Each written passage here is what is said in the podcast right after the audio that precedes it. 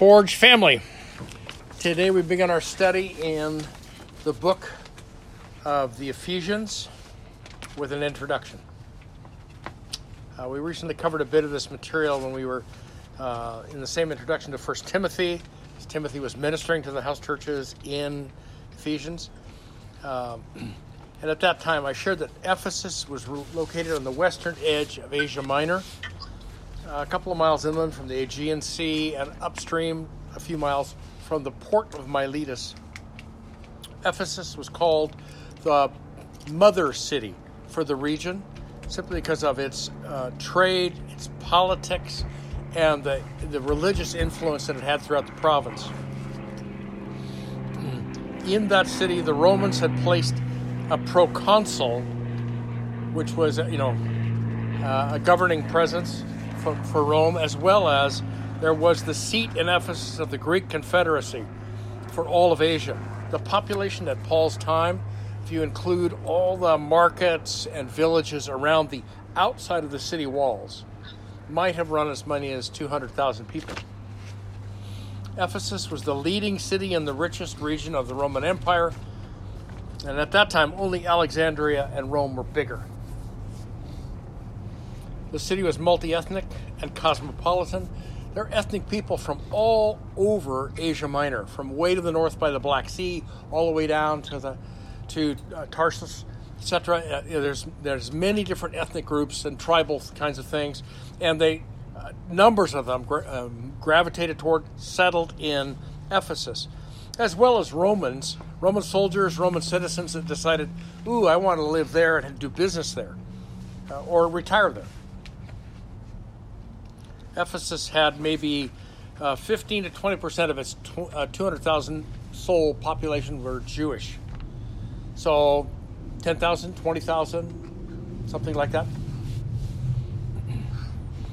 There are many, te- uh, many temples, many forms of worship. There are f- at least 50 temples, uh, and they were um, erected for Artemis, Aphrodite, Athena, Cybele, Demeter, Kore, Hestia Boulaia, Hecate, Tyche, and Isis, all, you know, all of which had their respective temples. And then there was also a temple for the worship of the Roman emperor. of all of them, the temple of Artemis was the one that was the most elegant and sumptuous, if you will. Um, it, ha- it was surrounded by these marble columns and was four times the size of the Parthenon in Athens uh, twice a week. Her image was removed from the temple and marched through the city. You know, it was a, it was a big idol, big idolatry thing, but they did it twice a week.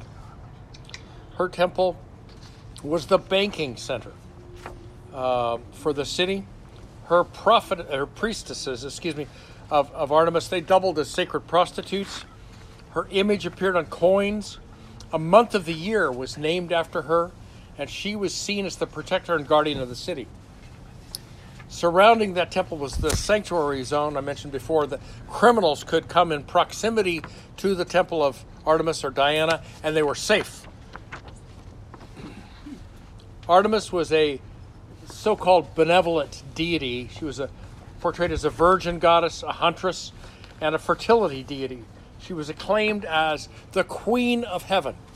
And that term has popped up then all the way forward in history to this day. Okay? But she was also called Lord and Savior with the same words in Greek that would be spoken of of Jesus Christ. She was told, uh, it was told of us that she could wield power in the nether reason, regions of earth, underground, on terra firma, and in the heavens. Now, the population was primarily animist in its beliefs, uh, and um, they they were they feared cosmic spirits underworld spirits and terrestrial spirits. They were really afraid of getting cursed. Okay? Artemis was seen as a defender of her followers. Of the existing statues that have been excavated, Artemis wore the signs of the zodiac around her neck.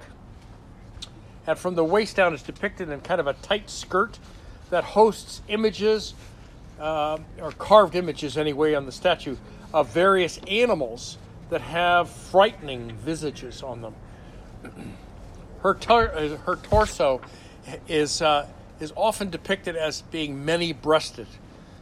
I mean, you just look and you go, whoa, what is that sort of thing? And early, early scholars uh, tagged it as a fertility goddess identity. More recently, Sarah Morris, who is uh, the Steinmetz Professor of Classical Archaeology at UCLA, has published a number of articles on her studies into the Hittite, ancient Hittite culture. And in that culture, the torso of, of the gods and goddesses were covered with small sewn leather bags, which were believed to be filled with magical fetishes. That would make some small sacks a precursor for the magic known to be part of Artemis's influence. Now, we don't know what those are. We're speculating both ways. Okay? But that's the most recent I could find about that. Now, some of you have heard or seen about the medicine bags that Native Americans wore. And in those, in those medicine bags, there would have been fetishes, f- uh, feathers, arrowheads, minerals, stones, things that were precious to them, private to them. But in each case, they were designed to go to war against spirits in the sky, spirits on the earth, and spirits under the earth. If you recall, when Paul was teaching in Ephesus, uh, and his teaching at the school of Tyrannus began to have uh, an influence on the culture of the city and the whole of Asia Minor, uh, Acts 19 records that the converts to Christ began bringing their magic books and their fetishes and their magic supplies and piled them up and burnt them. And it's Luke, uh, author of the book of Acts, who gives us the number that it was $50,000 worth of a pile that got burnt. Now, the ministry of Reinhard Bonnke in Africa featured pretty much the same sort of thing, uh, where he would put burn barrels at the front, close to the platform, off to the side, and converts to Christ would, uh, both new and old, would come under the conviction of Holy Spirit, and they would put in their fetishes, their witchcraft op- uh, options, their portal objects, anything that the witch doctor had impressed on them or had given them, and they were tossed into those barrels to burn. Now, that was the scene recorded in Acts 19.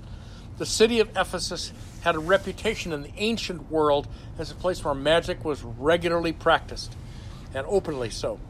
Okay, in the first century, and then too much later, there's clear records that there were curses and blessings being passed back and forth. You'd hear them and you'd go, "Whoa, don't put that on me, man," you know, etc. Okay, and then um, there are various curse tablets and amulets that have been um, excavated uh, by the archaeologists. One form of Judaism in Western Asia Minor, which is where Ephesus was located, could be called folk Judaism in that it showed strong beliefs in angels, evil spirits, and they used all kinds of folk remedies uh, to uh, to deal with uh, their syncretist beliefs of how do I deal with that scary stuff. In uh, in, tw- in the year 2000, uh, Ben, Darren, and I went into Argentina for ministry, and it was a bit of a miasma, spiritual miasma, because the Catholic Church had been um, uh, shown to be utterly unreliable because they backed former juntas. And they kept saying that the government was right and the government kept lying and saying we're winning the wars and which was all, all lie. And so um, the people didn't know what to worship so they turned to santeria which is a, a um, a form of wicked worship, but it was a it was done in Catholic churches to different gods, yeah, to Umbanda and to Macumba, which were African in, in its resources. So there, there was this spiritual um, miasma that we had to walk through in Argentina. In many of the same ways, that was part of the the miasma in, in Ephesus because of the, all these spiritual expressions which were demonic in nature. So when Paul walked in in AD 52, to Ephesus on his third missionary journey, um, he began to present the risen Messiah to the to the Jewish community in their synagogues, and he was largely rejected. There were some converts, yes, but largely the Jews didn't want anything to do with the message about a risen Messiah. And so he shifted his teaching to the school of Tyrannus. And for two years, he taught and made disciples. And those disciples that he taught were the ones who went to the far corners of Asia Minor, taking the message of the risen Christ. And so, over the course of the period of two years, all in Asia heard, at least, they were exposed to this is who Jesus is. This is what he accomplished. This is what God did in raising him from the dead. Sorry, I couldn't hear what you said. Um, now, it is, um, it is known that when Paul uh, was coming back uh, from being in Macedonia, uh, collected a, an offering for the people, for the brothers and sisters in Jerusalem that were suffering. He was he and others were hand carrying an offering, and he came through the port of Miletus down the down the, the river, um, and he called to the elders over the churches, the leaders over the churches in Ephesus to come and meet him in, in, the port. And they did. And at that time, he warned them of the false teachers that were going to rise out of the churches in Ephesus. And, and subsequently, he repeats that warning and instruction to Timothy. Um, he then passed on to Jerusalem.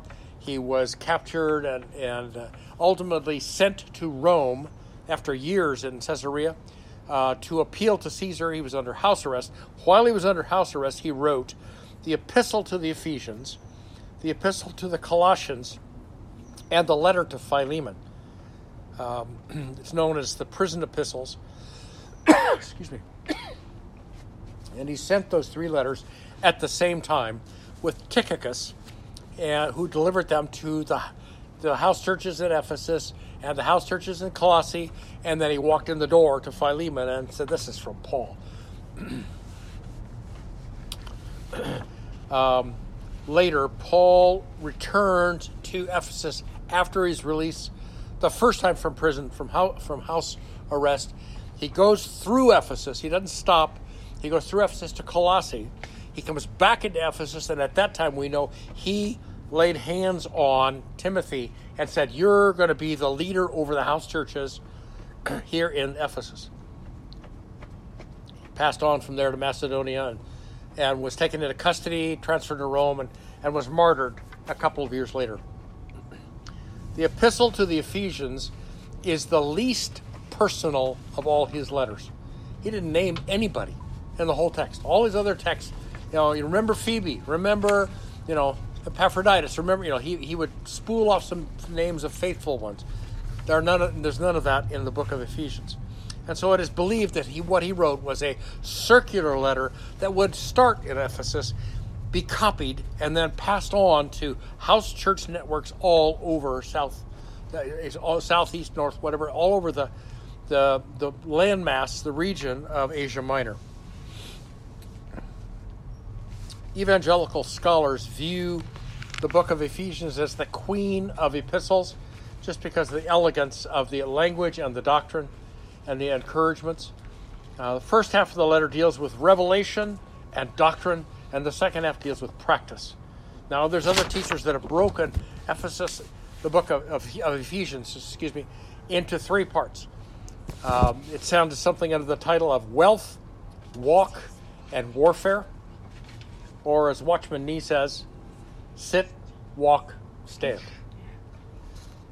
Kent Hughes is a pastor I, am enjoying reading. Is just his some of his teaching on Ephesians. It's really fun. It's fun. It's a fun read. blesses me. And he has a heart summary for us for the book of Ephesians. And he says, Ephesians, carefully, reverently, prayerfully considered, will change your lives.